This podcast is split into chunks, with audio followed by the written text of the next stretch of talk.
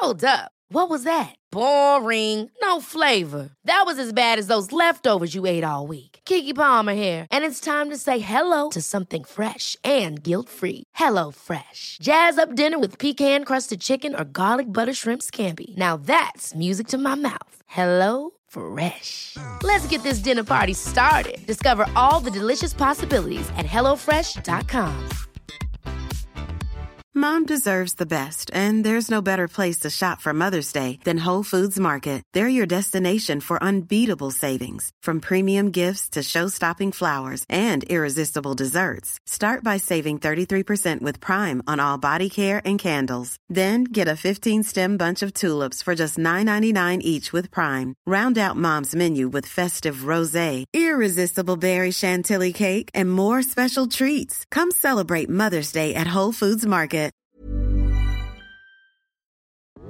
Vi har jo ved at gå efter 10% forbedringer, men hvis vi bare går efter 2%, men gør det kontinuerligt, og i løbet af et år, eller et halvt år, eller fem år, jamen så har vi jo et helt, altså et vidderligt, et helt andet liv. Claus, øh, jeg vil gerne lige starte tidsmaskinen op Ja. her i mere. Tag os lige tilbage til omklædningsrummet, mm. dengang du var anfører for det danske landshold. Hvad ser du og mærker du derinde?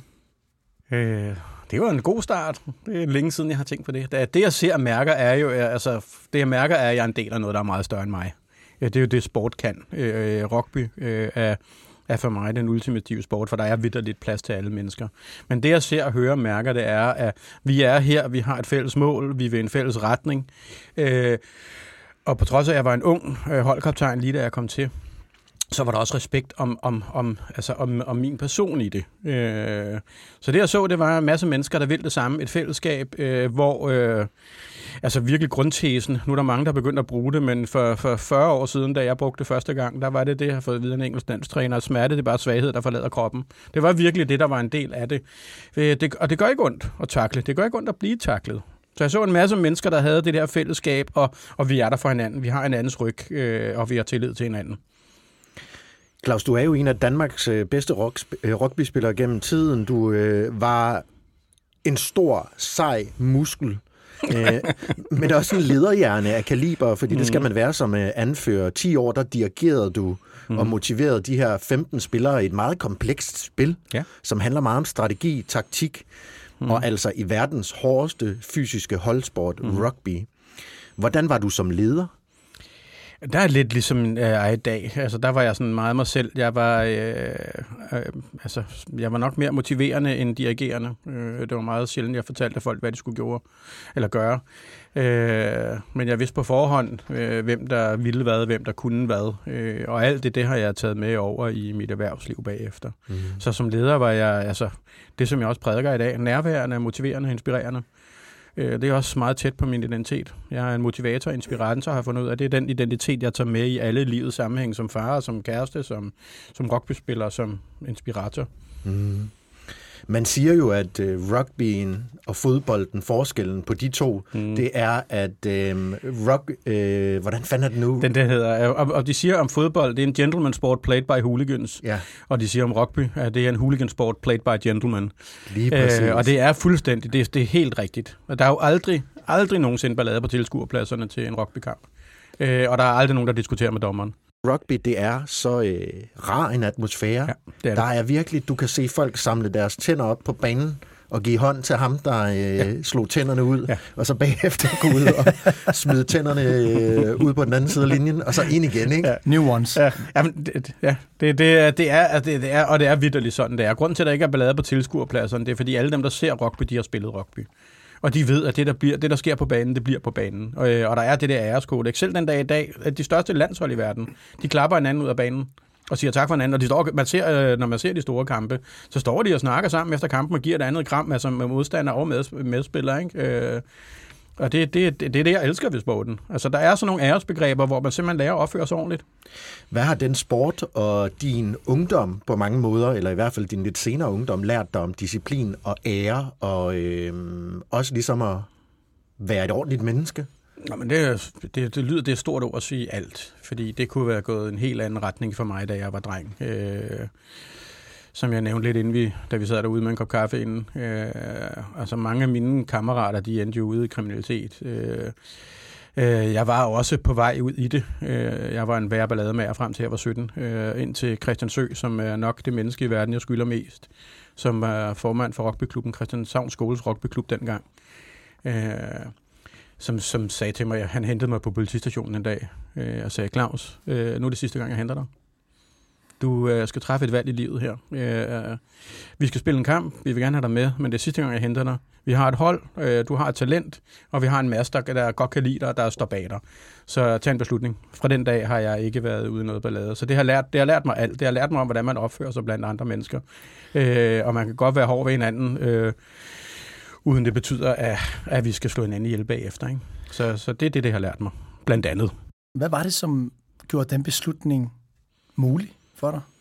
Jamen det var, at der var nogen, altså det, det, det jeg prøver også at være for mange unge i dag, det er den der, der var en eller anden, der så, han så mig, han hørte mig, øh, og jeg havde formodentlig øh, en udiagnostiseret ADHD, jeg boxede, jeg spillede fodbold, jeg spillede rugby, øh, og det var for at få afløb for alt det, der var inde i mig. Ikke? Altså, min mor og far var alkoholikere. Øh, det betyder ikke, at jeg synes, jeg har haft en lortebarndom. Tværtimod, øh, jeg har haft en fantastisk barndom, hvor det har gjort mig god til det, jeg er.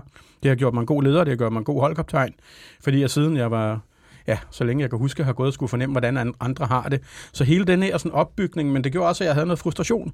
Så dengang, da jeg spillede rugby, øh, jeg spillede allerede for seks år, som en af de meget få i Danmark, der, der havde jeg sådan, den, sådan, altså, en dobbeltside. Jeg var en side af mig, som jeg ikke viste andre, og det var ham, der gerne ville gå ud og slås i weekenden. Simpelthen bare for at få aggressioner ud. Men jeg betragtede mig selv som sådan en gentleman-slagsbror. Jeg startede aldrig slagsmål. Men nej, hvor kunne jeg provokere folk til det, øh, mm. og komme til mig. Øh, så jeg synes selv, jeg var sådan lidt gentleman-agtigt, indtil det gik op for mig. Hvad fanden har du gang i, mand? Og det var så Christian Sø, der, der sagde, nu tager du en beslutning. Så, og det, jeg skylder vidt lidt rockbyen alt. Jeg var ikke blevet, øh, blevet psykolog uden, øh, uden det. Claus Vejle, du er jo øh, idræts- og øh, performance-psykolog, ja. øh, CEO i Sapiens Performance. Mm-hmm. Du har en sindssyg øh, værktøjskasse inden for ledelse, kommunikation, ja. neuropsykologi, lingvistik.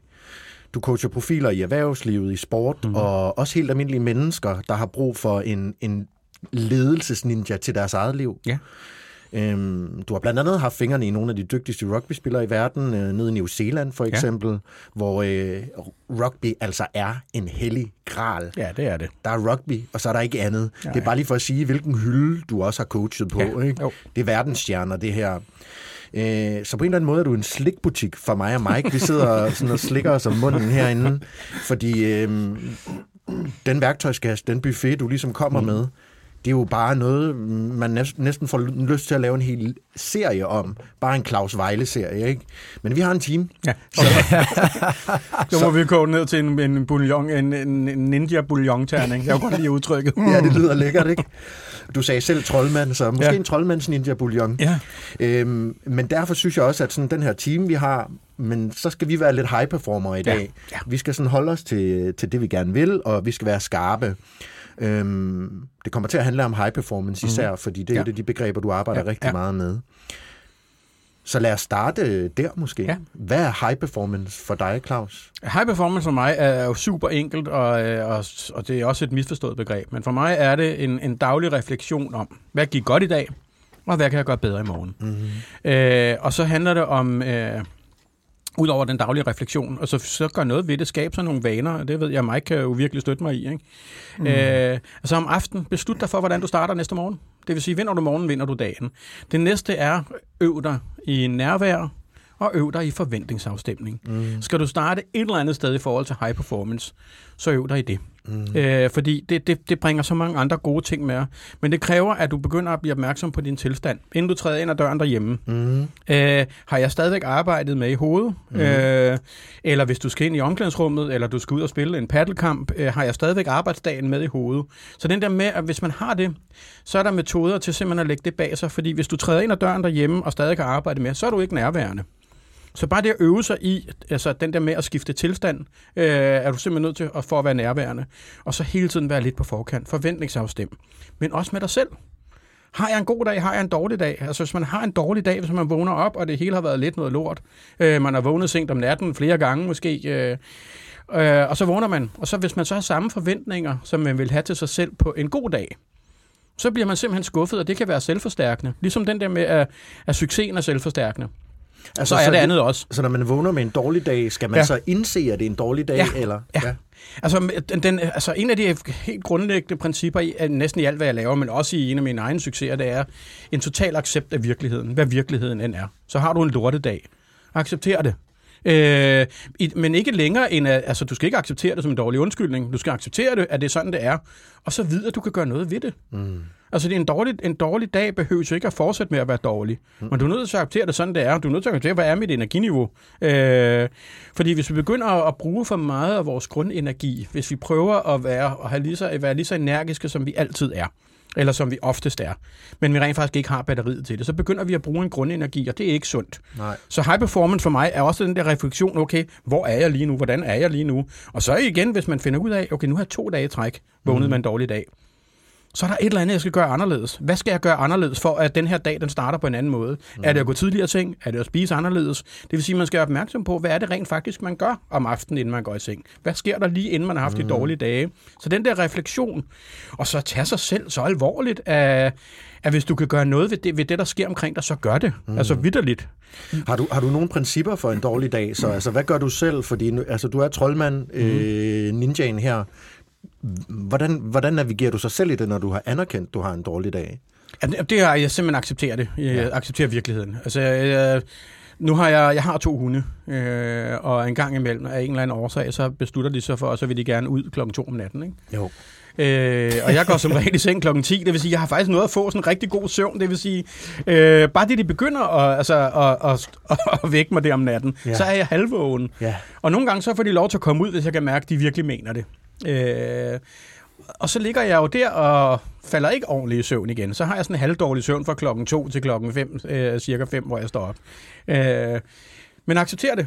Og så tænker jeg, okay, hvad kan jeg gøre anderledes? Og så virkelig tænke på sådan nogle åndssvage ting, som, øh, jamen, skal jeg gå en længere tur med dem om aftenen, så de sover længere? Eller skal mm. jeg gå med dem senere? Eller sådan, så man får finpudset den del, hvis det er noget, der fortsætter. Mm. Hvis det er bare en enkelt nat, så er det jo så er det okay. Så jeg accepterer det sådan, det er. Det synes jeg er ret fedt, fordi at, man kan sige, en af de største nøgler, jeg tror, mennesket er blevet givet med som en gave, det er netop det her ord, du nævner, refleksion. Ja. Og det er vi rigtig mange mennesker, som glemmer. Ja, det er det. Sæt os ned og lige tænke over, hey, Ja. hvad er det egentlig, der foregår? Ja. Hvad er det egentlig, der kan løses? Hvordan kan jeg agere anderledes? Og det er jo lidt som øh, en ingeniør snakker jo om, at de, når ingeniører laver systemer, ja. for at komme ind i den bane, ikke, så laver de nogle systemer, der kan genoprette sig selv. Ja, ja. Og det er jo en sløjfe, de bygger ind. Det er jo lidt vores sløjfe. Ja, fuldstændig. Refleksion er vores sløjfe. Ja, ja. Ja. Altså refleksion er jo vidderligt et glemt begreb, men også det der, en af de allerstørste grunde til, at folk ikke tager ansvar for, for, det, for deres eget liv, eller for deres liv generelt, er, at de tror ikke, de kan, de kan gøre noget ved det. Det er den allerstørste forhindring i det, men vi kan jo vidderligt gøre noget ved det. Til vi kan ændre vores, så har vi den værste lortedag. Så kan vi gøre noget ved det med det samme, hvis vi ved, hvordan. Altså sådan en lille, en lille åndssvag ting. Hvis man bare lige beder folk om at forestille sig, at de har vundet 10 millioner i lotto, eller 100 millioner, eller 300 millioner i Euromillions, eller hvad det er. Øh, Og de skal bare forestille sig det. Når du siger forestille sig, altså Ja, se sæt, billederne, sæt, mærke sæt det. sig ned, mærk det, se det for dig, se den der, sådan, den tækker ind på kontoen. Øh, du har ikke vundet 300 millioner, men du kan se på deres øjne, sådan her er der sket et eller andet. Og, og det, er jo de, det er sådan nogle små bitte virkemidler til at få den her til at tænke anderledes, eller være anderledes. Ja. Hjernen kan jo ikke kende forskel på virkelighed og fantasi. Mm-hmm. Og det kan den virkelig ikke. Så derfor giv mig en god grund til ikke at skabe den virkelighed, der virker for dig lige nu. Ja. Øh, på alle mulige måder. Og så skal vi på alle, altså som, specielt som danskere, skal vi lægge den der jantelov bag ved os. Der er så mange, der vil prøve at fortælle os, prøv nu at slap nu af, Rom blev ikke bygget på en dag, og jeg ved i hvert fald også, at noget Mike han, han kæmper med. Øh, at seriøst, hvad, hvad, hvad, jeg ikke har fået at vide, ej, slap nu af, og ja. da jeg ville til Frankrig og Sydafrika, eller da jeg sagde, at jeg ville være Danmarks bedste rockspiller, eller den første professionelle, sagde, ej, men roligt, det kommer ikke, altså, som dansker kan du ikke komme til udlandet. Jo, det kunne man. Det er umuligt, Men tænk, tænk, hvis jeg havde troet på dem. Ja. Tag, Og det- nu, og det- tag nu bare et normalt arbejde, Claus. Ja. Men prøv at, tænke, hvor, prøv at tænke, hvor vildt det så er, at vi har måske 70.000 tanker om dagen, Ja. og 80 procent af dem er biologisk negative. Ja, ja. Derudover så har vi så lige som sådan en rigtig kedelig kage lagt en kultur ovenpå, Ja, ja. hvor vi holder hinanden nede. Ja. Der er jo ikke noget at sige til, at det er kræver en vis træning Det at gør bryde det. ud af det, ja. fordi alt, vi, vi er hardwired Ja, det er vi. til at være pessimister. Jamen, det er vi. Og vi er hardwired til ikke at være ambitiøse, specielt som Average. danskere. Vi er hardwired til average. Ja. Og, ja. og, det er bare, og det er simpelthen ikke, det er simpelthen ikke godt nok. Øh, og det vi er nødt til at lære, vi er nødt til i skolen at lære unge mennesker at tage vare på sig selv. Mm. Men også lære dem, og, altså, det der med at håndtere pres og skifte tilstand. Tænk engang, hvis alle folkeskolelærere, inden de gik i gang med undervisning, brugte 10 minutter på at få alle de her børns hjerne i læringsmode, eller ja. i tilstand til at være klar til læring. Ja. Så ville de på et kvarter kunne klare det samme, som de nu gør på 45 minutter, ja. men med glæde og med succes. Og sådan er det, når folk bliver nervøse. Og det, prøv at høre, det vil tage dem øh, 14 dage at lære det her, så kunne alle lære at lave det her mm. i hele verden. Det laver vi da bare. Jamen, jeg, vi burde gøre det, men jeg har kæmpet med det der skolesystem i øh, rigtig mange år. Ikke? Øh, det kunne være, altså, det, der vil være noget i det. Nu har jeg ligesom fået en... Øh, ja, jeg sidder her med, øh, hvad hedder det, skyderfingrene i luften, fordi jeg bliver revet med, ikke? Øhm, men det er fordi, vi lige har haft øh, for relativt nylig Kasper øh, Holst i studiet. Ja. Og øh, en af de ting, Kasper Holst drømmer om og snakker om, Ja. og nu har jeg jo ligesom for vane at idéudvikle øh, lidt her live on mic, det er bare at sige, at Kasper Holst sidder med en drøm om at skabe noget for lærere. Okay, så Fordi- må jeg kontakte med ham jo. Du skal helt Ja. sikkert i kontakt med Okay. Kasper Holst, fordi Men, når, når, matematikfæsser, ikke? matematikfæsser, øh, entreprenør, der netop har fundet ud af, hvordan man kan bruge digitale værktøjer til at give folk noget simpelt med ud i virkeligheden. Sådan så det, man kan sige, vores socialstat eller folkeskolen ikke kan løfte, det bliver der sgu nødt til at være nogen som dig eller Kasper, Ja. der inspirerer dem til at løfte. Ja, Ikke? helt klart. Så det var bare lige på Ja. idégenererings-mode, øh, mode, networking-mode. Ja, men øh, min- min- jeg er altid klar på at gøre en forskel, og hvis man kan gøre en forskel for vores børn eller i unge i Danmark, ja. så forandrer vi jo en hel generation. Ja. Det vil sige, der er færre sygdomme, der er færre diagnoser, der er færre læringsindværelser, ja. der er simpelthen større trivsel, det vil sige, ja. sygehusvæsenet vil også høste glæde af det på den lange bane. Ja. Og Ja. det kræver, det kræver vidderligt så lidt.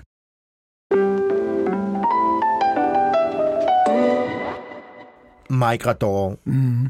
nu spurgte jeg øh, Claus Vejle, hvad han mener high performance er. Ja.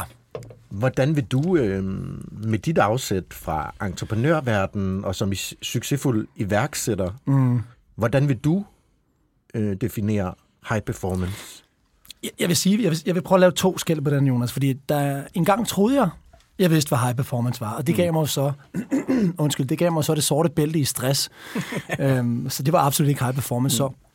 Øhm, high performance troede jeg engang handlede om at løbe 200 km i timen, og koste, hvad det koste vil, mm. og jeg skal derhen, og fuck it, let's go. Mm. Men high performance, det er stik modsat. Det er den ultimative balance mellem 200 km i timen og 0. Ja. 200 km i timen og 0. Så, så high performance handler om, at man skal kunne løbe 200 km i timen over en ekstrem lang periode, hvis man kan sige det sådan. Øhm, og det kan du kun, hvis du har restitution. Så man kan sige, 50 procent det er full-on øh, fokus, og så har der redskaber til at skabe det, og, og, og sætte mål, og du ved, specialistviden osv. Mm. Men den anden halvdel, den handler i den grad om at jamen, skifte sind tilstand, forstå sig selv, hjælpe sig selv, selvudvikling, få ro på, øhm, for at restituere. Hvis du kigger på nogle af fodboldspillerne, tag Ronaldo for eksempel. Ikke? Altså Ronaldo, han træner hvad, to gange om dagen, måske, måske en tre gange med noget styrketræning. Mm. Men det er hvad, seks timer, og så slapper han stort set af mm. resten af dagen. Eller mindre, ikke? Jo, meget mindre. Fordi træningen er så sindssygt ja, målrettet, ja, ja. fokuseret og effektiv. tekniksbaseret. Ja. Så, så, så du ser også øhm, øh, nogle af de her øh, cykelryttere.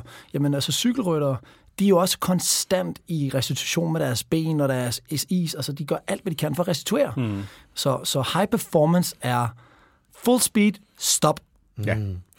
Altså, man- et input til det er jo netop, at vi, skal, vi er nødt til at skille mellem peak performance og, og high performance. Mm. Fordi en high performer kan jo godt peak performe over lang tid, men er så fuldstændig opmærksom på, hvad er det lige, jeg har behov for nu, når jeg har gjort det over en periode. Mm. Det er det lidt, vi glemmer i erhvervslivet. De fleste topatleter, de ved det jo. Jeg kan ikke peak performe, jeg kan ikke spille øh, en OL-finale eller et eller andet, øh, uden at restituere. Men i erhvervslivet glemmer vi det. Så når man et vist niveau, og så bliver det den nye normal, og så forventer chefer og alt muligt andet, at, at det er det niveau, jeg arbejder på. Mm. Det er bare ikke sådan, det virker. Så en high performer kan skelne mellem peak performance og high performance. Og high performance er, at når vi tænker, okay, nu, er, nu har jeg simpelthen behov for at gå en lang tur. Og det er det, vi glemmer. Ja, og så kan man sige, øh, jeg var, altså, prøv at høre venner, lad mig bare være ærlig, jeg var en rigtig dårlig leder. Det var jeg. Jeg sad til klokken to om natten og sendte fucking e-mails. Altså, hvilken, hvilken kultur... rollemodel. Jamen, virkelig elendig. Og den kultur, man skaber som leder, ikke? så Mm. noget af det, jeg synes, der er også noget, jeg virkelig er begyndt at arbejde med, det er ledelsesudvikling. Altså, hvordan bliver man den her dygtige leder, som går foran, som ikke brænder sine medarbejdere fuldstændig af. Mm. Så, så high performance handler ikke om at arbejde, øh, som min gode gamle partner Jesper Buch sagde, fra kælder til milliard, og det var bare 180 km i timen hele tiden. Nej, nej, nej, nej, nej. You got Slet a ikke. restitute. Ja. Slap af. Ja. Man skal huske, hvis man vil skabe sådan en high-performance-kultur som leder, men også som medarbejder, så skal alle, men specielt lederen, skal være rollemodel for den kultur, de gerne vil skabe. Det vil sige, som du siger, den der, den der fejl, klassisk fejl, arbejder til sent om natten, sender mails, og bare for at bevise, at man arbejder mere... Øh, det er jo ikke at være rollemodel for en high-performance-kultur. En high-performance-kultur er man rollemodel, der man viser, hvordan man restituerer, introducerer folk til Pomodoro-metoder, eller sender en, eller en alarmklokke i gang hver 50 minutter, hvor folk rejser sig op og trækker vejret dybt i 5 minutter, eller øh, sådan nogle små ting gør, at stille og roligt kan alle begynde at præstere bedre og trives, og alle får noget ud af det. Virksomheden tjener simpelthen flere penge på grund af større trivsel. Jeg kan, meget kort, jeg kan fortælle dig, at vi, vi alle sammen vi kører fra et timebaseret perspektiv mm-hmm. i vores erhvervsliv. Ikke? Det vil ja. sige, at vi møder fra 8 til 16 nogle gange, nogle mennesker går fra 8 til 8. Det afhænger af, hvad man arbejder. Men øh, op i Sverige, der indførte jeg noget andet. Mm-hmm. Jeg indførte noget, der hed opgavebaseret. Så det vil sige, at jeg fjernede timerne. Jeg var fuldstændig ligeglad med, hvornår du mødte ind, og hvornår du gik. Det, der var vigtigst for mig, det var, at du nåede dine opgaver. Ja. Og det var, det var en kæmpe opgave. Det var mega svært. Men det, der endte med, det var, folk fik fandme fri om fredagen. Altså ja. komplet. De nåede deres opgave. Ja. De var langt mere motiverede. De synes, det var langt sjovere at være på arbejde. Det var en anden kultur til mm. det. Så, så ja, der er mange ting, man kan gøre bedre i, uh, i, i verden, ja. synes jeg. Ja, helt klart. Vi snakker jo nogle gange, øh, Mike og mig, om sådan en øh, high performance firkant, mm-hmm. hvor du ligesom har kroppen mm-hmm. i det ene hjørne, mm-hmm. sindet, så har du din evne til at networke eller influence. Mm-hmm. Og hvad er det den sidste er i den der krop, sind? Nej, det er trekanten, du snakker om. Nej, det er en firkant. Øhm, Det snakker vi så ikke tit om. vi snakker for lidt om det. Øhm, krop, sind, influence eller salg. Ja. Og øhm, det bliver jo sgu bare en trekant. Så må vi... Øh, jeg er ked af det, Jonas. Jeg er ikke lige med på så den må der. det fire ben komme på senere. den sidste, den kan vi kalde, at man godt må fejle, fordi Ja. ja. jeg har lige Ja, ja. fejlet. Ikke? Ja. Men, Jamen, så lad os kalde den det. men mit, mit, mit spørgsmål var egentlig det her med fysik først, Ja. øh, netværk først, eller sind først. Ja. Altså, hvad er, det, hvad er det vigtigste i vores navigering i livet? Fordi man kan jo se derude, der er high performer, mm. hvor nogen, de er hakket, de lever en sindssyg kropskultur. Mm. De har virkelig styr på deres øh, kost og alt det der. Der er nogen, de er wizards op i hjernen. Mm. Der er meget forskel på, hvordan man gør. Men hvad, hvad er vigtigst, Claus? Altså, øh, hvis du skal, i i forhold til at skifte tilstand, hvis du siger, at tilstand i min verden er Gud. Jeg ved godt, Karl Marr Møller, han siger det er noget andet, der er Gud, men der er jeg ikke ja. Enig. øh, der, hvis vi tager vores samlede kommunikation til omverdenen, øh, der er, altså, af vores samlede kommunikation, der er 7% af de ord, vi siger, 38% af måden, vi siger tingene på, 55% af vores kropssprog. Det vil sige, det er nøjagtigt den samme fordeling, når vi skal fortælle en hjerne, vores hjerne en historie. Hvis jeg nu sidder sådan, og nu sidder jeg sådan, og for dem, der bare kunne lytte, og nu sidder jeg sådan og hænger lidt og kigger ned og tænker, Ja. nej, er jeg glad i dag. ja. Jeg er Claus ser ikke særlig glad ud, kan jeg sige. Øh, så, og po- pointen er, I, I tror jo ikke på mig, Nej. Men tror min hjerne på mig? Nej. Nej, det gør den ikke. Så start med kroppen. Start med at gå og stå, som om du har det godt. Fordi. Ja. så påvirker den faktisk resten af systemet.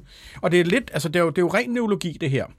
Hvis du har det dårligt, og du bliver ved med, så begynder du at hænge, så bliver det sådan en selvforstærkende øh, ting, og så bliver, får du det faktisk dårligere og dårligere. Og folk kommer hen, ej, hvordan, er, er der noget galt? Øh, Og folk ved jo ikke bedre, de vil gerne være omsorgsfulde. Og stille og roligt kommer ind i sådan en ond cyklus af, at vi faktisk får det dårligere og dårligere. Så tror man selv på det. Jamen, så tror man selv på det, og lige snart du selv tror på det, jamen, så får du det dårligere. Og så er det, det er jo så hurtigt smutvejen til lykkepiller eller noget andet. Ikke? Øh, Min, min pointe er, at det, det er neurologi, det her. Mm. Når der er der, altså inde i hjernen, helt i bunden op på toppen af rygsøjlen, der sidder reptilhjernen. Det er vores overlevelseshjerne. Rundt omkring den, der sidder det limbiske system. Og når der er mange følelser, ja, reptilhjernen kan ikke kende forskel.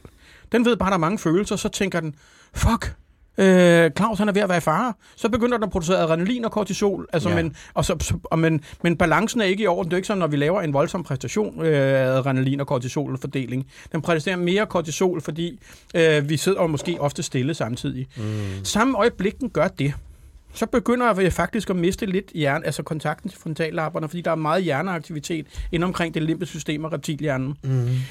Det vil sige, så stopper den, bliver skruet ned for, for serotoninproduktionen, dopaminproduktionen, alt det, der gør os glade. Øh, det er ja. neurotransmitter, men også i, i glædeshormonklassen. Men det stopper også med at producere, eller producere mindre melatonin, det vil sige søvnhormonet. Det vil sige, de første tegn på, at vi er på en glidebane, øh, fordi vi har gået og fortalt vores hjerne en dårlig historie, er, at vi, vi kan simpelthen ikke blive rigtig, vi bliver ikke rigtig glade, mm-hmm. men vi kan heller ikke rigtig sove. Men det allervigtigste af alt, det er hormon eller neurotransmitter, øh, eller det er et protein, som hjernen stopper med at producere, når reptilhjernen er aktiv, specielt hvis den er aktiv over lang tid.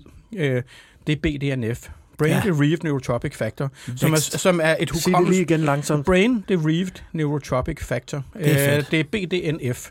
BDNF. Det, var det, det er et, en, en neurotransmitter, der simpelthen øger synapsernes evne til at klappe sammen på nye måder. Det vil sige, der hvor vi er fanget i et negativt system, har vi, vi har simpelthen ikke kemien i hjernen til at vi er kreative, fordi det hormon er ikke til stede i hjernen. Mm. Det vil sige, at vi er ikke rigtig glade, vi kan ikke rigtig sove, øh, og vi har ikke det hormon i hjernen til at være kreativ. Okay. Fordi det, det bliver simpelthen... Altså, og det er jo grund af vores overlevelseshjerne. Ja. Der er jo ikke nogen grund til, at vi løber og griner, hvis vi er fare, for den tror vi er fare. Og det er derfor, vi er overlevet som homo sapiens, som race. Mm. Det er øh, på grund af reptilhjernen. Ja. Der er heller ikke grund til, at vi løber og glade. Øh, og der er slet ikke nogen grund til, at vi bliver trætte, hvis vi er i fare, vel? Så derfor, det er derfor, hjernen simpelthen stopper med det. Og vi skal ja. ikke være kreative, hvis vores liv er i fare. Der skal vi gå tilbage på nogle vante mønstre, ikke? Det er ret interessant, det der. Der er, nu, der er jo mange biohackers, som mm. også virkelig går i dybden med det der, Claus. Og, og bare lige for at nævne det, noget af det, noget, noget af det nyeste, jeg har læst, som skulle passe, kan jeg lige afhøre med dig, Claus, det var, at hvis du om morgenen på tom mave giver den fuld spade i high intensity i 20-25 minutter, så gør du det, at du rent faktisk udvikler, sætter produktionen i gang mm-hmm. af dit BDNF. Mm-hmm. Er det korrekt? Ja, altså ja, faktisk. Øh, og det der med, altså med faste, men også motion, højintensitet motion, er jo, er jo faktisk rigtig godt på forskellige måder. Mm-hmm. Øh, BDN, du laver, producerer BDNF lige så snart du træner. Gør okay. du på fasende hjerte, så er der flere ting, der, der, der træder ind. Ikke? Okay. Den der 16, øh, 16-8 er jo en fantastisk... Øh, intermitterende faste. Ja. Øh, men altid, når du dyrker motion, skal du gøre det. det. Her er det så, balancen skal være, fordi hvis man gør det samtidig med, at ens liv er i ubalance, Ja. Så er der andre faktorer, der spiller ind. Så det, der er det den der daglige refleksion, hvordan har jeg det? Men det er der slet ikke nogen tvivl om, at det er, det er en skidegod idé. Altså, jeg, jeg gør det selv. Nu har jeg så lige øh, brækket to ribben for nylig, og, og trykket to andre, fordi jeg faldt ned ad trappen. Øh, fordi min hunde skulle op midt om natten, og så har de efterladt sådan et øh, pivedyr midt på trappen. Og jeg, du, kan, huske, du kan huske min trappe derhjemmefra. Det er en pæn stejl trappe, som, går, som er lang. Ja. Øh, jeg vil lige oh, sige, satan. det er sgu da ikke noget for sådan en gammel rugbyspiller, er det det, Claus? det er klart, du snil. Nej, det, det gjorde jeg jo også, og, det, ja. og, det, og den sjove reaktion var, altså bagefter, øh, og så er vi lidt til, nu hopper vi lidt i det, ikke? Øh, men det er den der, sådan, hvordan kroppen husker. Instantly, da jeg havde så ondt der, og jeg lå, og jeg tænkte, jeg, jeg kunne ikke komme op rigtigt. Øh, jeg tænkte, au, au, au. Øh, så måtte jeg lige mærke efter, så lå jeg lige i 10 minutter og tænkte, skal jeg ringe efter nogen? Jeg tænkte, nej, det går sgu nok. øh, men, min, men, men min krop, den huskede det simpelthen som øh, noget, jeg havde savnet. Og wow. det her, det lyder helt pløk for dem, der ikke har spillet rugby eller et eller andet, hvor man, øh, hvor man får ondt. Altså, så længe du spiller professionel rugby på det niveau, så har du ondt hele tiden et eller andet sted. Det her, det mindede mig simpelthen om, hvordan det var efter rugbykampe, efter en hård kamp, eller have lavet et eller andet Sejr. voldsomt. Det, men, det, men hele kroppen reagerede og tænkte, og at jeg lå seriøst der, øh, da jeg kom lidt over chokket, jeg fik pulsen lidt ned og lige mærket efter, og sådan scannede kroppen, og tænkte, fedt. Og det er dagene efter det, sådan et, sådan et brækket ribben, det gør pisse ondt ja, i 10 dage. Ikke? Ja, ja, øh, og et trykket ribben, det har man så glæde af i, øh, i, i 3-4 måneder. Ikke? Så et brækket ribben er ofte bedre. Øh, men min krop, den der reagerede, sådan her var jeg tilbage. Øh, og jeg synes, det var fedt. Og der, der, mens jeg havde så ondt her, jeg var nødt til at tage nogle morfinpiller for at sove, ikke? Øh, men mens jeg havde så ondt, så, så trukkede den her tanke op. Nej, hvor har jeg lyst til at træne igen. Ja. Fordi sådan her var der et eller andet flashback, en øh, anker, som blev trigget tilbage til noget, som jeg egentlig er kommet langt væk fra. Ikke? Fordi det er mange år siden, jeg har spillet professionel rock. Det er ret interessant, at man ja. kan have en fysiologisk ja. hukommelse. Men for mig så, øh, så handler det her jo meget om øh, cykluser. Ja. Fordi hvis du kommer ind i den gode cyklus, hvor din krop begynder at minde din hjerne mm. om, at det her er godt, eller ja. omvendt, ja. Ja. så er det meget nemmere alt det andet. Mm. Og øh, så er vi bare rigtig mange derude, og måske også dem, der lytter med ubevidst, øh, eller jeg håber, I lytter med bevidst, dem, der lytter med, som man måske ikke helt har anerkendt det endnu, men man kan godt køre i den her negative cyklus, fordi den bliver også normaliseret. Ja, ja. Og, øhm, og nu kommer jeg bare til, øh, jeg kommer lige tilbage til min firkant, fordi mm. nu er den dukket op. Den sidste ting, som øh, især Brendan Burchard, som er sådan en high performance mm. øh, coach, taler meget om, det er, øh, hvor god du er til din produktivitet. Ja. Så det er ligesom den sidste, øh, sidste hjørne i firkanten. Mm. Altså krop, Ah. sind, influence, salg mm. af dig selv, og så øhm, øh, produktivitet. Ja. Er det den firkant, hvor, er det Brendan, der har lavet den firkant? Ja, det mener jeg, det er. Okay. Øhm, men det vi ligesom kommer tilbage til her, det er jo, at kroppen og sindet hænger så meget sammen. Fuldstændig. Og det er måske rigtig svært at være en rigtig god influencer, øh, altså ikke sådan på sociale medier, men i, i sin Relationsskaber. verden. Relationsskaber. Det er rigtig svært at være en, en rigtig produktiv øh, type, hvis det, er, man ikke, hvis det andet ikke fungerer. Fuldstændig. Ja. Og, og tilbage til det her, du kan jo være, så længe du er nærværende, så er du også opmærksom. Øh, og, og, og, det, og det er derfor, når jeg, når jeg siger nærvær og tilstand af Gud, så mener jeg det virkelig. Fordi øh, du kan ikke øh, påvirke andre, hvis ikke du er nærværende i samtalesituationen. Mm-hmm. Så den der med, at man har evnen til at skifte. Hvis du ser en hvilken som helst bokser eller idrætsudøver, så kan, du, så kan du faktisk se, inden de går i ringen, øh, oftest, hvordan det kommer til at gå. For hvis ikke du er i den rigtige tilstand, øh, så, øh, så taber du. Mm. Og samme gør du i livet faktisk. Øh, hvis ikke du magter det der med at skifte tilstand, alt efter situationen. I salg at komme ind til en, øh, en kunde uden at være nærværende, så kommer du ind med dit salgspitch. Hey, men nu har jeg har det fedeste, jeg har sådan en, øh, en monsterdrik, jeg har. Men, men hvis du ikke er nærværende, så ser mm. du simpelthen ikke signalerne. Det vil sige, du kører din salgspitch, og så sidder der en introvert stille, som gerne vil have fakta. Så, så i, min, i min verden, så er salgspsykologi eller salg handler jo meget om, igen om nærvær og forventningsafstemning. Kom ind ad døren, fornem, hvad er det, der sker i rummet, og så tilpas dig. Må jeg komme med en anekdote lige Det til må det du i hvert fald. Jeg har jo fulgt boksning i en del år. Øh, boksning er jo den ultimative sport, Det det. fordi det er uinstinkter. Mhm. Mm-hmm. Når du kommer op i en ring, så slår liv eller død ind. Det er dig alene i en ring med en anden. Ja. Det er det, de eneste steder i dag i, i en sport, hvor du har ikke andre. Nej. Der er ikke andre, der kan redde dig. Og øh, hvis du er en sværvægtsbokser, og du bokser mod en type, der vejer 120 kilo, så, øh, så er der altså hjerneskader, der hænger for, ingen, for enden af de her øh, boksehandsker. Det er det. En af de største boksekampe, der har været her de sidste 10 år, det var The Gypsy King, Ja. Tyson Fury, som øh, skulle møde The Bronze Bomber, mm. Deontay Wilder. Ja. Alabama mod, øh, mod The Gypsy King, ikke?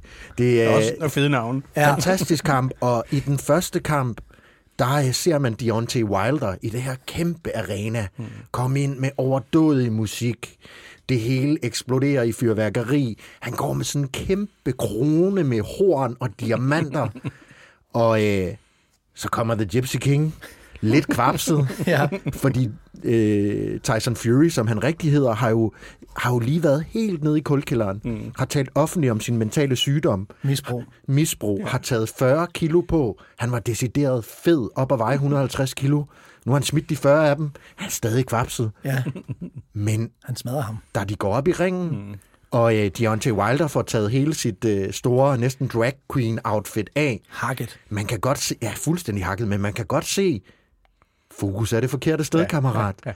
Deontay Wilder, han er der for én ting, det er showet. Mm. The Gypsy King kommer altså ud af en historie om, jeg har vundet alt, jeg skal, men jeg har været så langt nede, mm. at nu har jeg alt at vinde igen. Ja. Hold kæft, mand, det er vildt, ikke? Så vi kan Ja, ja, godt blive det. enige om, at når jeg siger, at tilstand er Gud. Ja. Så er det det. Han var der med den rigtige tilstand, og det er simpelthen, øh, det er nøglen. Er du ikke den rigtige tilstand til situationen, Ja. Så taber Så, du. så har jeg et spørgsmål. Ja. Ja. Når vi, fordi også, øh, vi lover altid lytterne at få noget konkret med. Og der kommer helt sikkert en masse guldkorn her. Men jeg kunne godt tænke mig, Claus, hvad kan man gøre som helt almindelig dansker, som godt kunne tænke sig at stræbe lidt mere efter nogle mål i livet? Okay, en ting er at have nogle mål og sådan noget, men, men tilstand. Hvordan, hvordan starter man sin dag? Hvordan slutter man sin dag? For jeg kan forestille mig, og så måske også et, øh, et lille pauserum i midten af dagen. Jeg ved ikke, hvad, ja, hvordan ja. kan man gøre? Ja, altså, at, at en helt, altså helt basalt. Lad være med at gå efter de store forandringer fra starten. Vi undervurderer, hvad vi kan med en lille bitte indsats, men ved at gøre det hver dag. Øh, de fleste, når de skal tabe sig, så vil de gerne tabe to kilo om ugen, øh, og så tænker de øh, tre måneder inden sommerferien, at så har man smidt 20 kilo inden sommer. Ikke? Mm. Øh, men det, det, det, det gør man ikke. Så start med nogle små bitte vaner. Så, men, men hvis du tæller fem minutter af om aftenen, inden du lægger dig til at sove, mm. tænker over, øh, hvad gik rigtig godt i dag? Hvad er jeg stolt af i dag? Og, og har den refleksion, og så tænker, okay, hvad, hvad kunne jeg godt have tænkt mig, at jeg havde gjort anderledes? Så man har haft en diskussion med sin kæreste, kone, eller sin chef, eller en medarbejder. Og så, så tænkte det igennem og tænkte, hvad ville jeg have gjort i stedet for?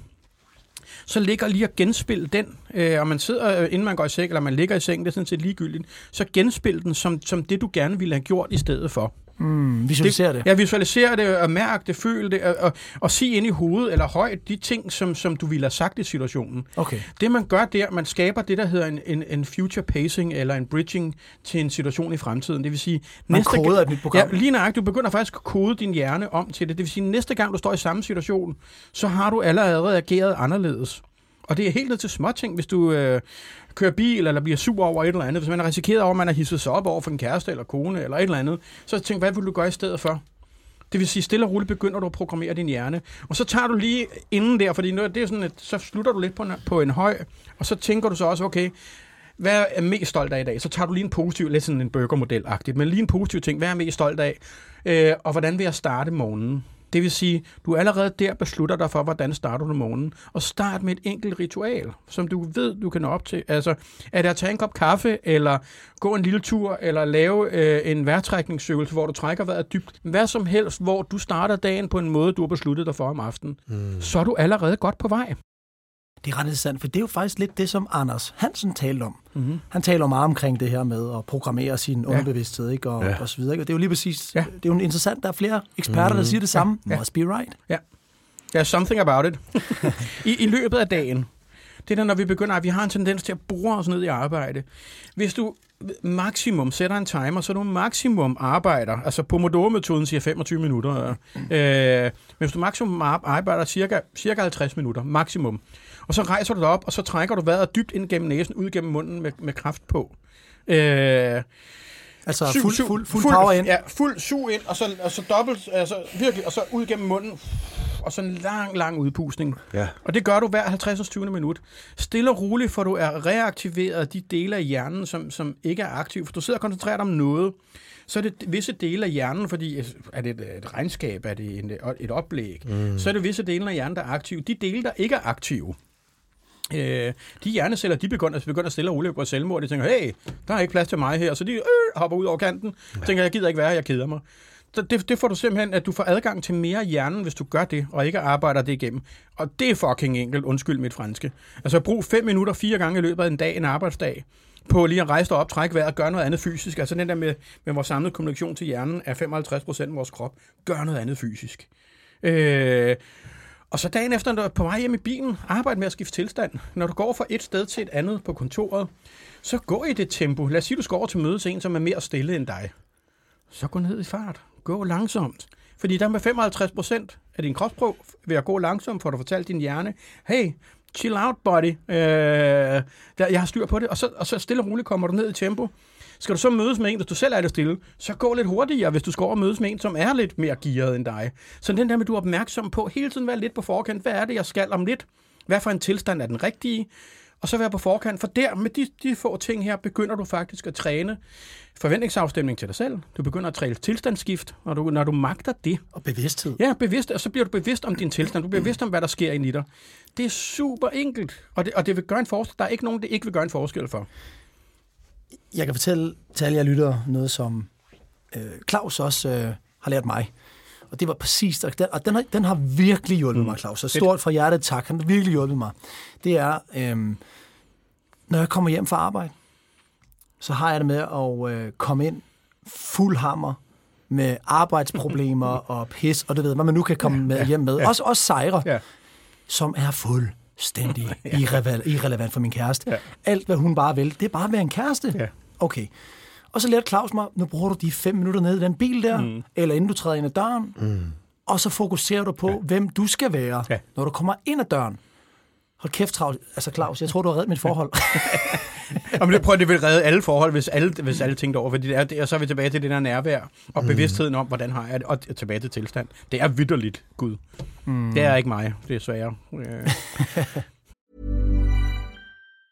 Mom deserves the best, and there's no better place to shop for Mother's Day than Whole Foods Market. They're your destination for unbeatable savings, from premium gifts to show-stopping flowers and irresistible desserts. Start by saving 33% with Prime on all body care and candles. Then get a 15-stem bunch of tulips for just $9.99 each with Prime. Round out Mom's menu with festive rosé, irresistible berry chantilly cake, and more special treats. Come celebrate Mother's Day at Whole Foods Market. Life is full of awesome what ifs, and some not so much, like unexpected medical costs. That's why United Healthcare provides Health Protector Guard fixed indemnity insurance plans to supplement your primary plan and help manage out of pocket costs. Learn more at uh1.com. Jeg vil bare lige sige øh, til jer, der lytter med derude, de her fem minutter, vi lige har haft fra Claus og med Mike, der lige supplerede, altså bookmarken. Mm, ja. Gå ind og download den her podcast, klip det ud, skriv det ned, transkriber det. I har lige fået guldkorn til et helt liv. Ja. Så øh, det var bare lige for at minde folk om, hvor vigtigt det her lige var. Altså, øh, det kan jeg ikke understrege nok. Det kan det Mere af det. Ja. Og, og, og, og, og, og tilbage til, det er jo simpelt. Ja. Alt det, der er effektivt, alt det, der virker, er altid simpelt. Det er ikke altid, det simple virker, men det, der virker, er altid simpelt. Så keep it simple for pokker, altså. Lad være med at sige, jamen start med, at man vil løbe en maraton, ikke? Nej, start med det her, og det vil gøre en forskel. For det er lidt ligesom, nu vender jeg lige tilbage til, det, du snakker om det der med, at man kan køre sig selv ned over tid. De der livskompromiser. Så finder man sig lidt, arbejder lidt hårdere, end man ellers ville gøre. Men, men der går desværre ikke ret lang tid, så bliver det det nye normale. Og så arbejder man lige lidt hårdere, men det er så for det nye normale.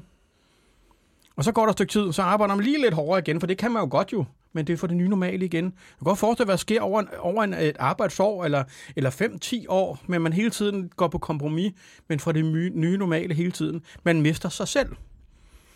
Det gode ved det her med livskompromiser, eller det hurtigt bliver den nye normale, det fungerer også med små bitte vaner. Så hvis du laver to små bitte vaner, altså den her øvelse, som der træk, øh, træk vejret dybt i løbet af en arbejdsdag, øh, tænk, tænk over livet, når du kommer hjem, inden du går ind ad døren derhjemme, øh, skift tilstand, så det passer, du kommer ind og fortæller din kæreste, kone, mand, at du elsker dem, som du gerne ville. Øh, på, på meget kort tid, så bliver det den nye normale. Mm. Det vil sige, så bliver det sådan, det er. Og så kan du tilføje noget mere, så bliver det det nye normale, men vent der, sådan, som ofte er lidt negativ, mm. at det kompromiser, vi indgår, at, at her har vi fat i en stille nøgle, og det bliver hurtigt det nye normale. Og så skal du bare tilføje en lille 2% til. Vi har jo med at gå efter 10% forbedringer. Men hvis vi bare går efter 2%, mm. men gør det kontinuerligt, så bliver den nye normale, så kan vi tage 2% til. Og i løbet af et år, eller et halvt år, eller fem år, jamen, så har vi jo et helt, altså et vidderligt, et helt andet mm. liv. Jamen, jeg, og jeg vil også bare lige minde jer om alle, kære lytter. Hvis man bliver 2% bedre hver dag, så bliver man Det kan blive til meget, ikke? 72 gange bedre om året. Og så er jeg også lige tilbage til, til og det er ret vildt at tænke på, ja. det er renters renteeffekten, eller compound-effekt, eller hvad man kan kalde den. Og jeg vil sige, jeg har jo skrevet en bog, øh, som hedder Begynd med vanerne, hvor jeg dykker ned i vanerne. Mm. Og det, du egentlig siger, som er rigtig interessant der, Claus, det er, at vores vaner er så bundet op på vores identitet. Fuldstændig. Og det, som du egentlig giver os redskabet til her, det er at blive bevidst om, hvilken ja, identitet ja. ønsker vi at have. Ja, ja. Og det kan blive en ny virkelighed, også ja. kaldet måske et paradigme, virkelighedsforståelse, trosystem. Ja, ja. Så det her, det er så essentielt ja. i vaneskabelse. Så alle jer lytter, som har kæmpet med jeres vaner, listen to Claus. Mm. Det, det får mig til at tænke på, når vi sidder og snakker om de her procenter, det er, at i elitesport, som jeg har fulgt meget med i, jeg har arbejdet med elitesport gennem en virksomhed, øhm, hvor jeg sad og var senior copywriter og arbejdede konceptuelt for at kommunikere for mm. dem. Der var triatleter, der var elitesportsudøvere på tværs af cykling, boksning, triathlon. Marginal gains. Ja. Det er et kæmpestort koncept, man snakker om i Ja, elitesport hele tiden, Ja. fordi modsat os almindelige mennesker, så, øh, så, så er vi ikke begyndt at perfektionere os selv endnu, ja. eller arbejde nok med os selv. Det gør man i elitesporten. Ja, det gør man. Så det vil sige, nu er man kommet et sted, hvor man sidder og arbejder med, hvor kan jeg hente de sidste procenter? Ja. Og det kan faktisk være et koncept, man også kan bruge til sig selv og sige, "Hmm, hvad er den vigtigste gain, jeg Helt kan klart. få? Helt klart. Hvad kan jeg vælge? Ja. Marginal gains, at vi er nede i de små ting. Som kan betyde rigtig Ja. meget. Ja, og det, og, det, og det er det, vi skal frem til, fordi vi har en tendens til at overvurdere det. Og så går vi efter det store, og vi går efter et, et altså short-term win, det vil sige, vi giver den max gas i tre måneder, ikke? eller to måneder, eller en måned. Men 99, ej, det er måske overdrevet, men 95 procent, de mister modet, når man går efter for meget. Hvis man går efter de små, så bliver det hurtigt det nye normale, uden den store altså effort på en eller anden måde, eller den store indsats, fordi det er jo ikke særlig meget. Mm. Og, og det gør altså, det gør en forskel. Og, og, og det er den der konsistens med en lille bitte ting. Og det der med at tænke, og så hvis man sprogligt siger til sig selv, "Men jeg skal jo kun gøre det her i 5 minutter om aftenen, 5 minutter om morgenen, og så lige 3 minutter fire gange i løbet af dagen. Så brug ordet, "Men jeg skal jo kun gøre sådan, eller jeg skal bare gøre sådan. Så får vi ligesom taget, øh, taget presset af vores egen hjerne, og så får vi det rent faktisk gjort. Det er jo ren mm. lingvistik, den der med at lægge en forudsætning for, at det her det er let.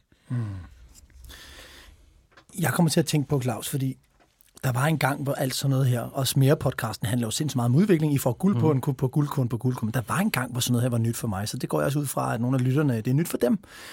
Nogle gange var det sgu rart at vide, at en ekspert ja. også kæmpede lidt. Ja.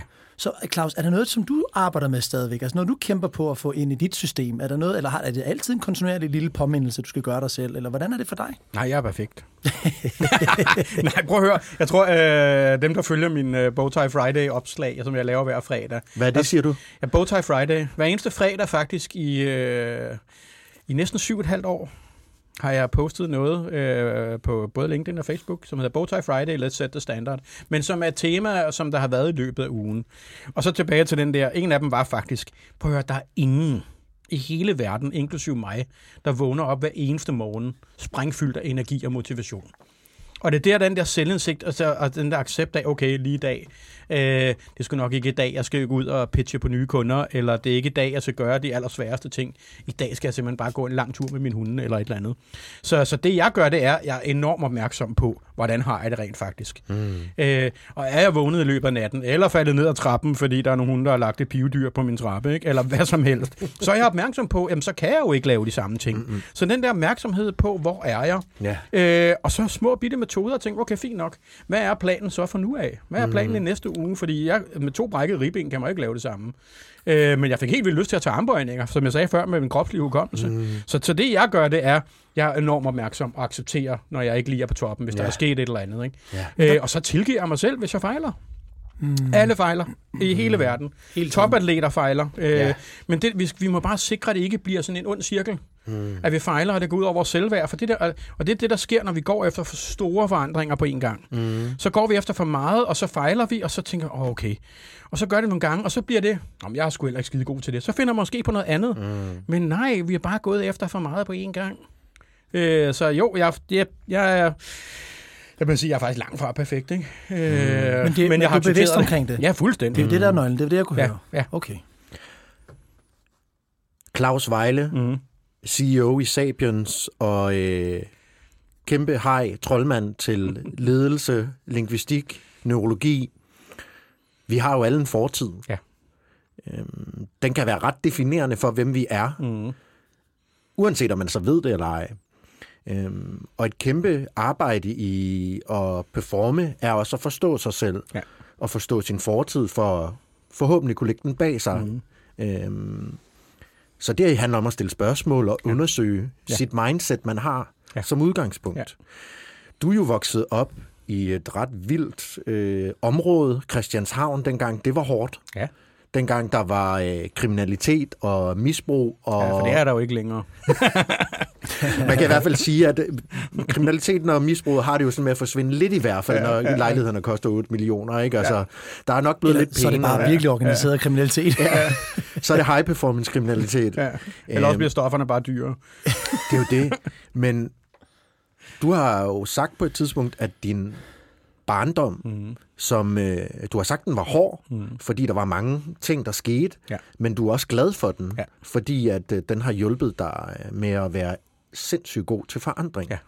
Prøv lige at fortælle om din barndom, og hvad det var i den, der gjorde, at du blev så forandringsparat som en superkraft. Ja, altså, altså det, som jeg tror, jeg startede med det der. Min mor og far var alkoholikere, og der, der lærte jeg jo meget tidligt at navigere i, i øh, noget, som ikke var rationelt. Øh, de var velfungerende alkoholikere. Min far var køkkenchef, da vores dronning blev gift med prins Henrik, øh, så han var dygtig til sit arbejde.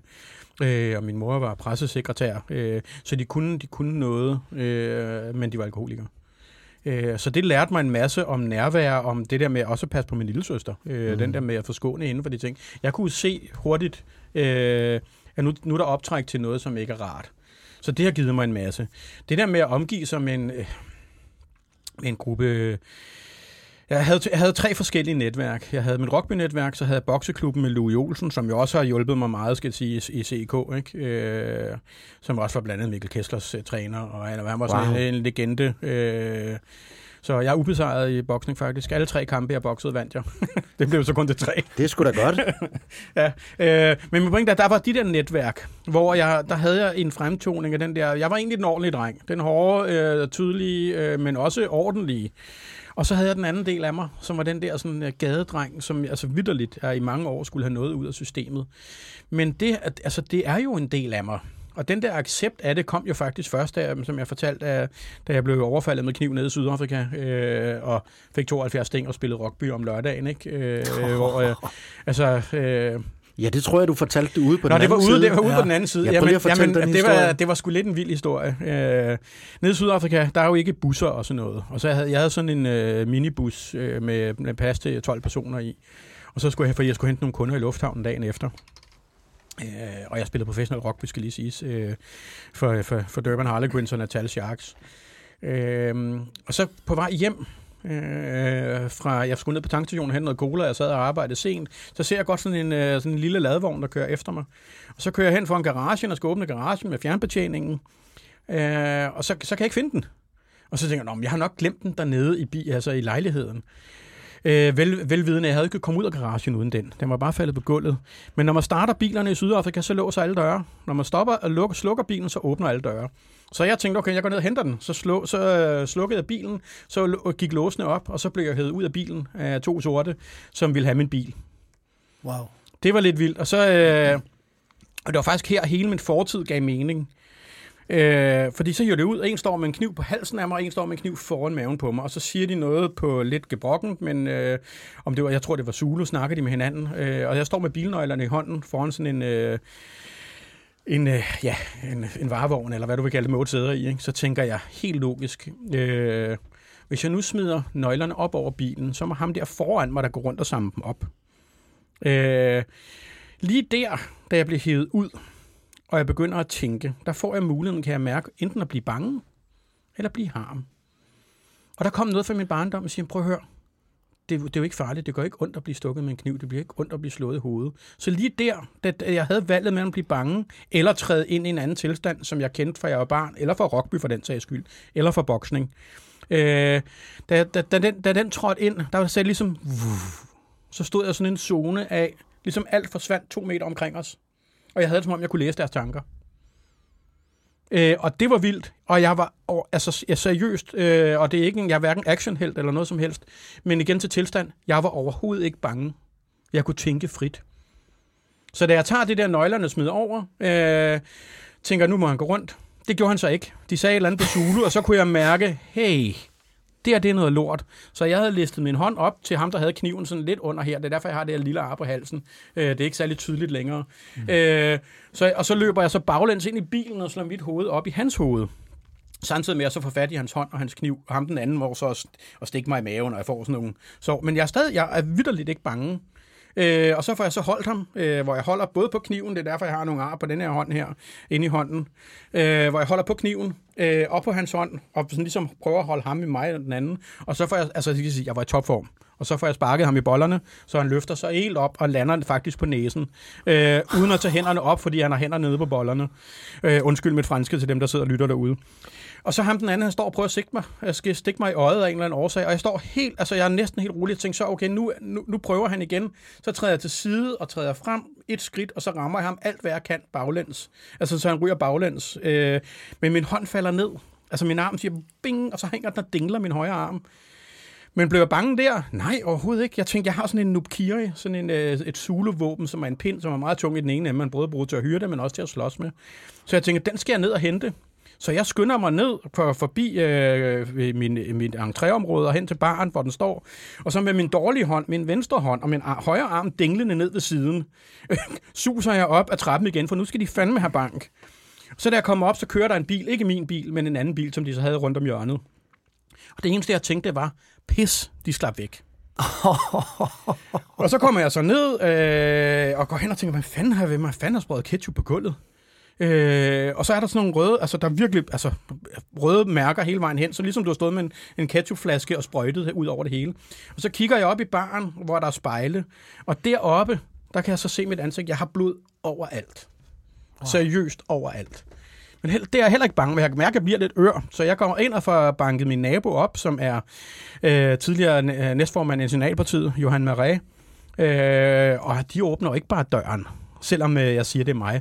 Så der kommer en pistol ud, der kommer sådan en glok ud. Øh, er du alene? Så siger jeg, ja, det er jeg.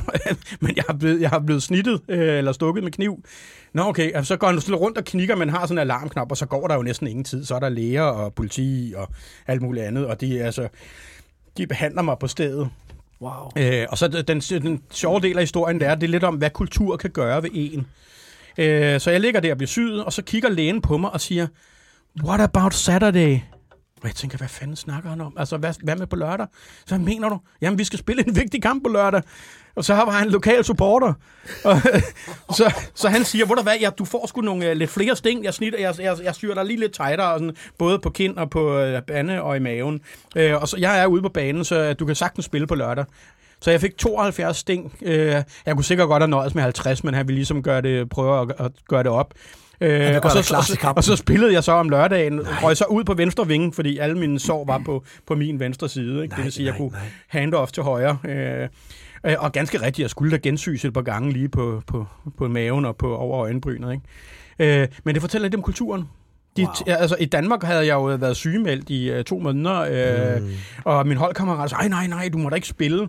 Men dernede var det sådan helt naturligt, og det var ikke sådan, så jeg kom løbende ind, øh, der kommer vores held, eller du er sej, du spiller. Nej, det var bare sådan en lille klap på skulderen. Mm. Sejt nok, tak fordi du har offret dig. øh, men, og det fortæller bare lidt om et folkefærd, men det fortæller også, hvad en kultur kan. Mm. Altså den kultur, altså hvis den havde været i idrætsklubber i Danmark, det der med, vi, vi gør sgu det, der skal til, mm. jamen så, så sker der noget, det det kultur kan. Du lever op til det, kulturen forventer af dig. Og det kulturen bliver ligesom nominator, og passer du ikke ind, så vinder kulturen. Ja. Nu passede jeg godt ind, jeg kunne skide godt lide den der. Men sådan ligesom loopet, der gav hele min barndom mening for mig. Mm. Jeg har aldrig været bange for noget, men fra, fra den dag var jeg slet ikke bange, mm. for jeg skulle have været død. Øh, men he, alt det, som jeg ikke var stolt af i min barndom, det blev lige pludselig en integreret del af mig som noget, jeg, hvor jeg er dybt taknemmelig for, at jeg har haft, haft det med mig.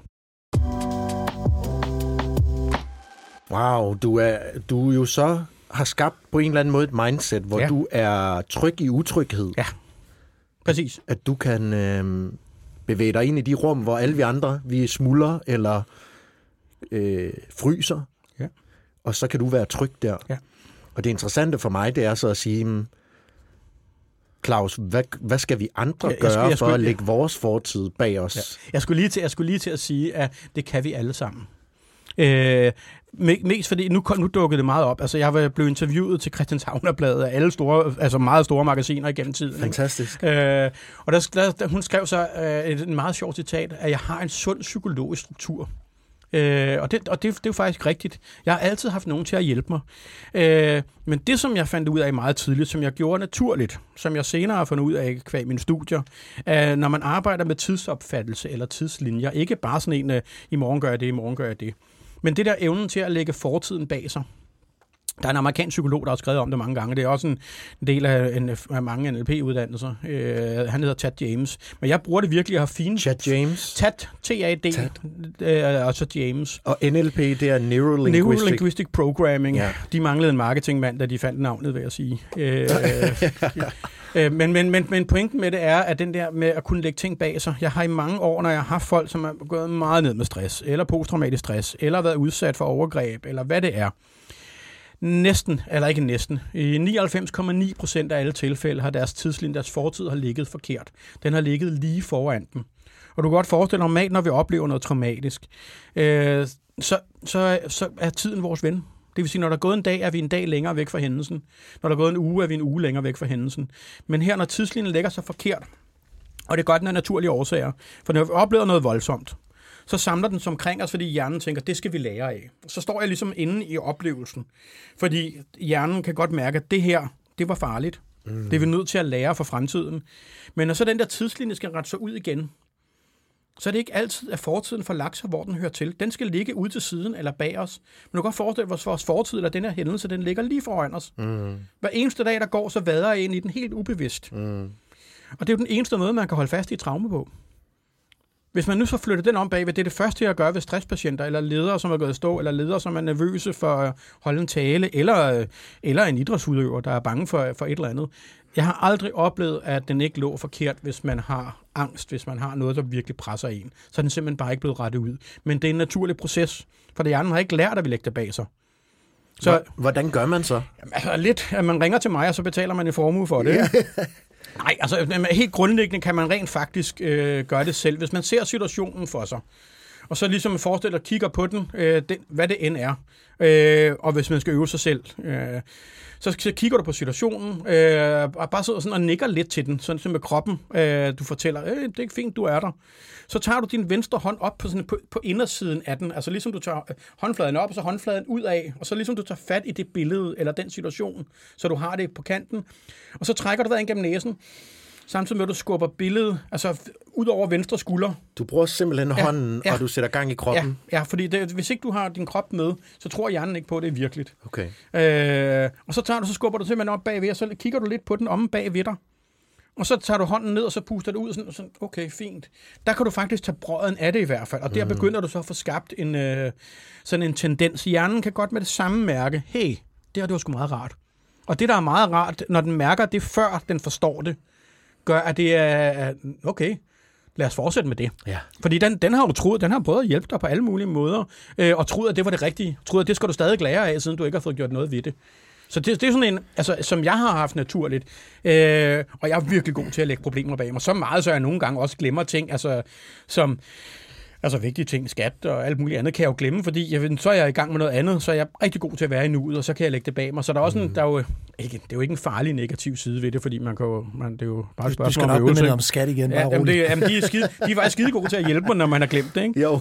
Men det får mig til at spørge om noget, Claus, ja. fordi det her, det er jo en ekstrem effektiv strategi, ja. som du fortæller her. Ja. Men noget, jeg har oplevet, for nu har du også lært mig den her, mm. noget, jeg har oplevet, som var svært i starten, nu var jeg jo heldigvis så langt inde i det her vis, øh, visualiseringsprincip, øh, mm. at jeg havde forholdsvis nemt ved ja. at se det billede. Ja. Ja. Men du ved, når man er nybegynder, så ved jeg, at man sidder og tænker, what are you talking about? Det billede øh, foran mig. Mm-hmm. Men hvordan, hvordan kan man forstærke den der, det billede? Hvordan kan man sørge for, at man faktisk ser billedet og kan følge det hele vejen rundt ja. til venstre skulder? For det kan være en udfordring for mange. Det, man skubber ja. væk, altså. Det, du skubber ja. væk, ja. ja. Altså, det, det, er simpelthen ved at øve sig. Se det for dig, genkalde situationen, men også genkalde følelsen.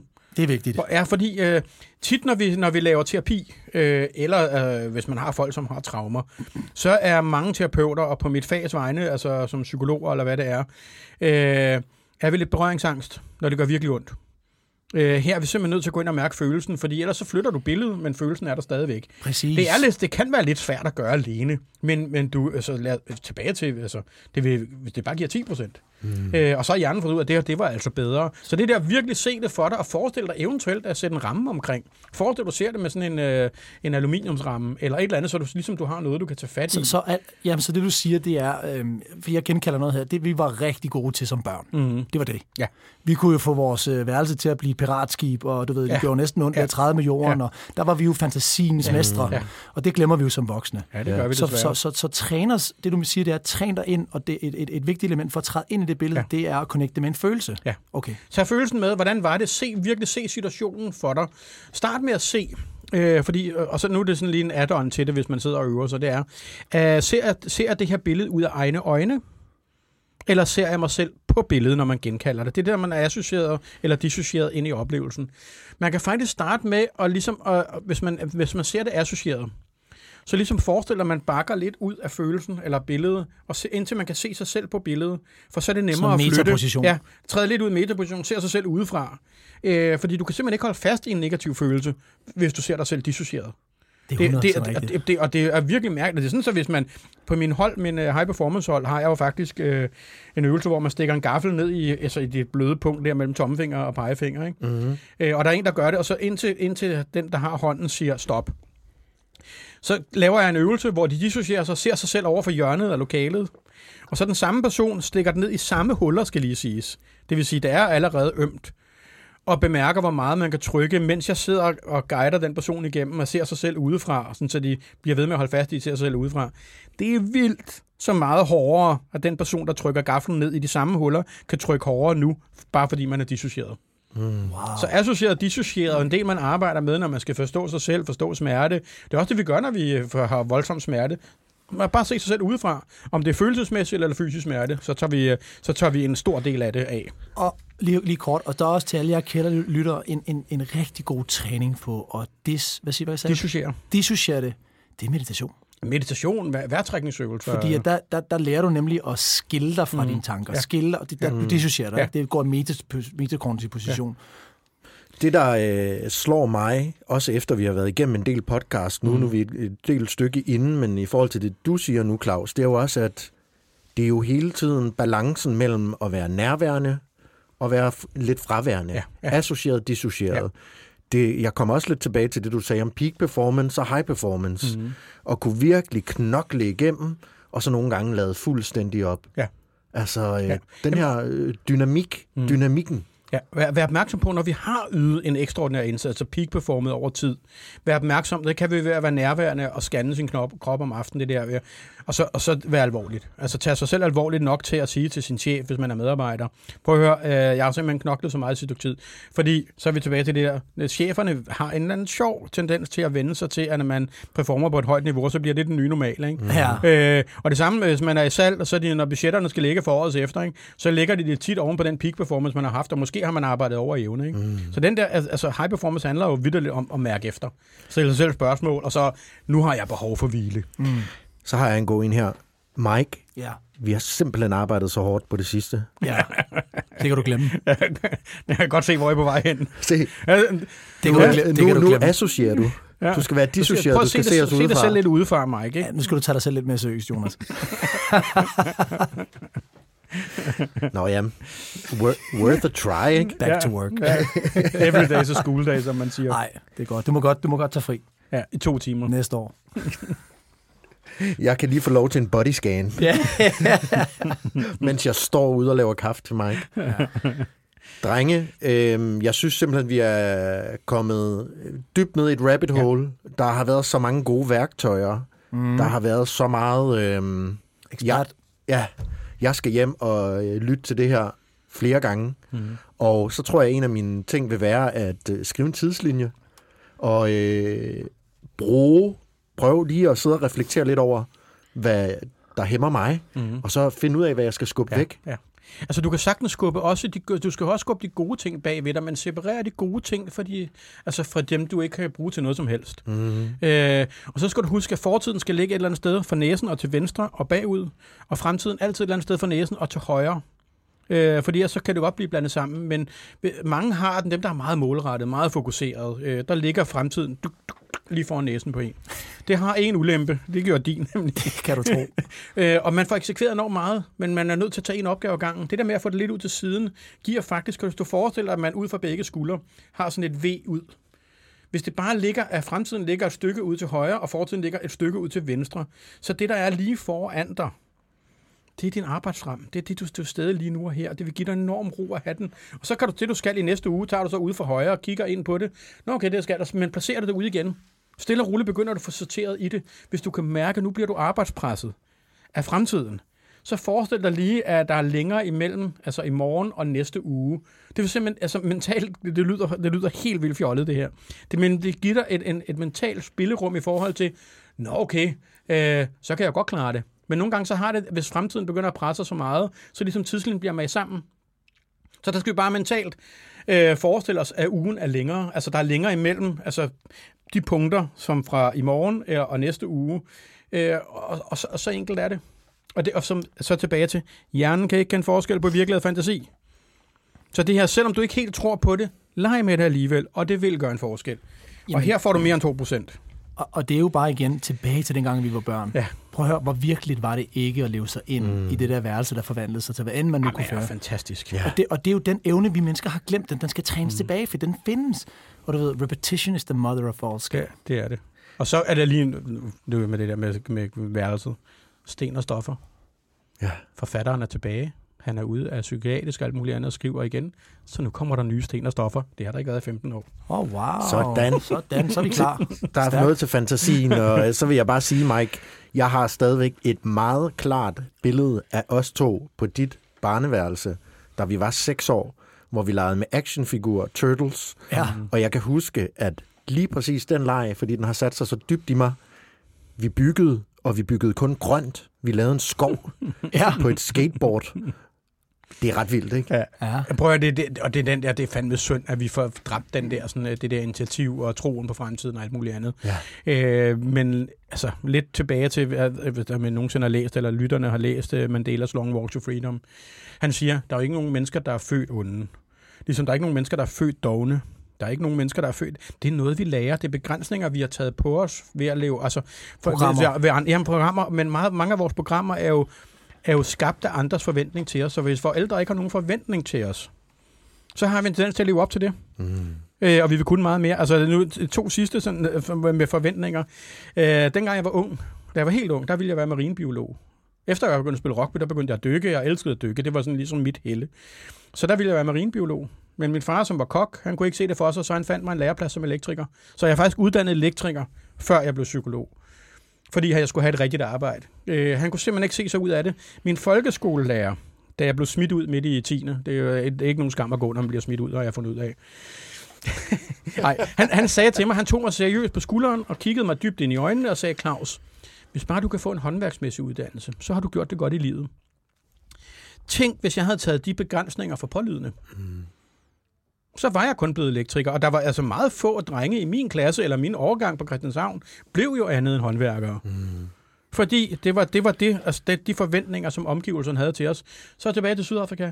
Tænk, hvis deres forventninger havde været andet, så havde jeg ikke fået de vigtigste kampe i min sæson. Men der var forventninger, der var kulturen bare, hey, mm. det kan da godt være, altså det, det kan jo syes, det er jo ikke farligt, du dør ikke af det. Så kultur er alt, den der med andres forventninger til en, og vi har en tendens til at leve op til forventninger, gode som dårlige. Det er det, jeg kalder for perspektivets fængsel. Ja, mm. fuldstændig. Og her sidder I, Claus Vejle, en søjle af viden, omsorg og erfaring. Og du sidder her også, Mike Rador. Det gør du også, Jonas.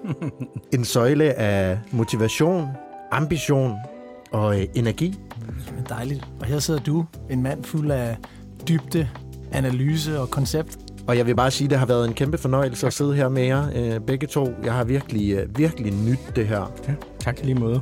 Jeg vil sige tak til lytterne derude, der har siddet med. Gå ind og øh, støv Claus Vejle op. Han er mange steder. I kan lytte til ham i andre podcast. I kan finde ham inde på hans hjemmeside. Og så øh, skal I selvfølgelig bare med på noget bowtie øh, Friday. Bare en fornøjelse, og selv tak. Og så vil jeg lige tilføje til dig, du er sådan en enormt nærværende, intellektuel øh, person, der er enormt rar at sidde med, hvor man kan mærke, der sker noget bagved. Den fik Mike ikke med, så Jonas, tak. Ja. Ah, men altså, du ved, hvordan du gør mig glad, Claus. Husk at gå ind og øh, smide os en stjerne, hvis I har nyt de her samtaler, vi har med vores gæster. Det er det, vi ligesom lever af her i podcasten. Work in progress. Work in progress. Tak fordi I lyttede med, og øh, vi lyttes ved. Ses. Hej hej. Hej.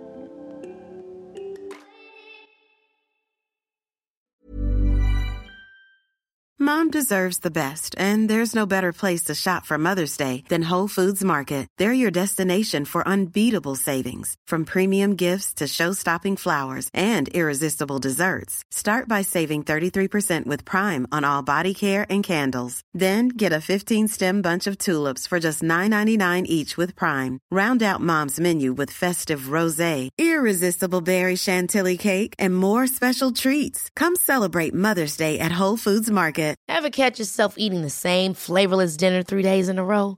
Dreaming of something better? Well, HelloFresh is your guilt-free dream come true, baby. It's me, Kiki Palmer.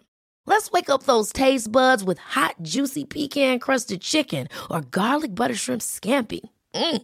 Hello Fresh. Stop dreaming of all the delicious possibilities and dig in at HelloFresh.com. Let's get this dinner party started.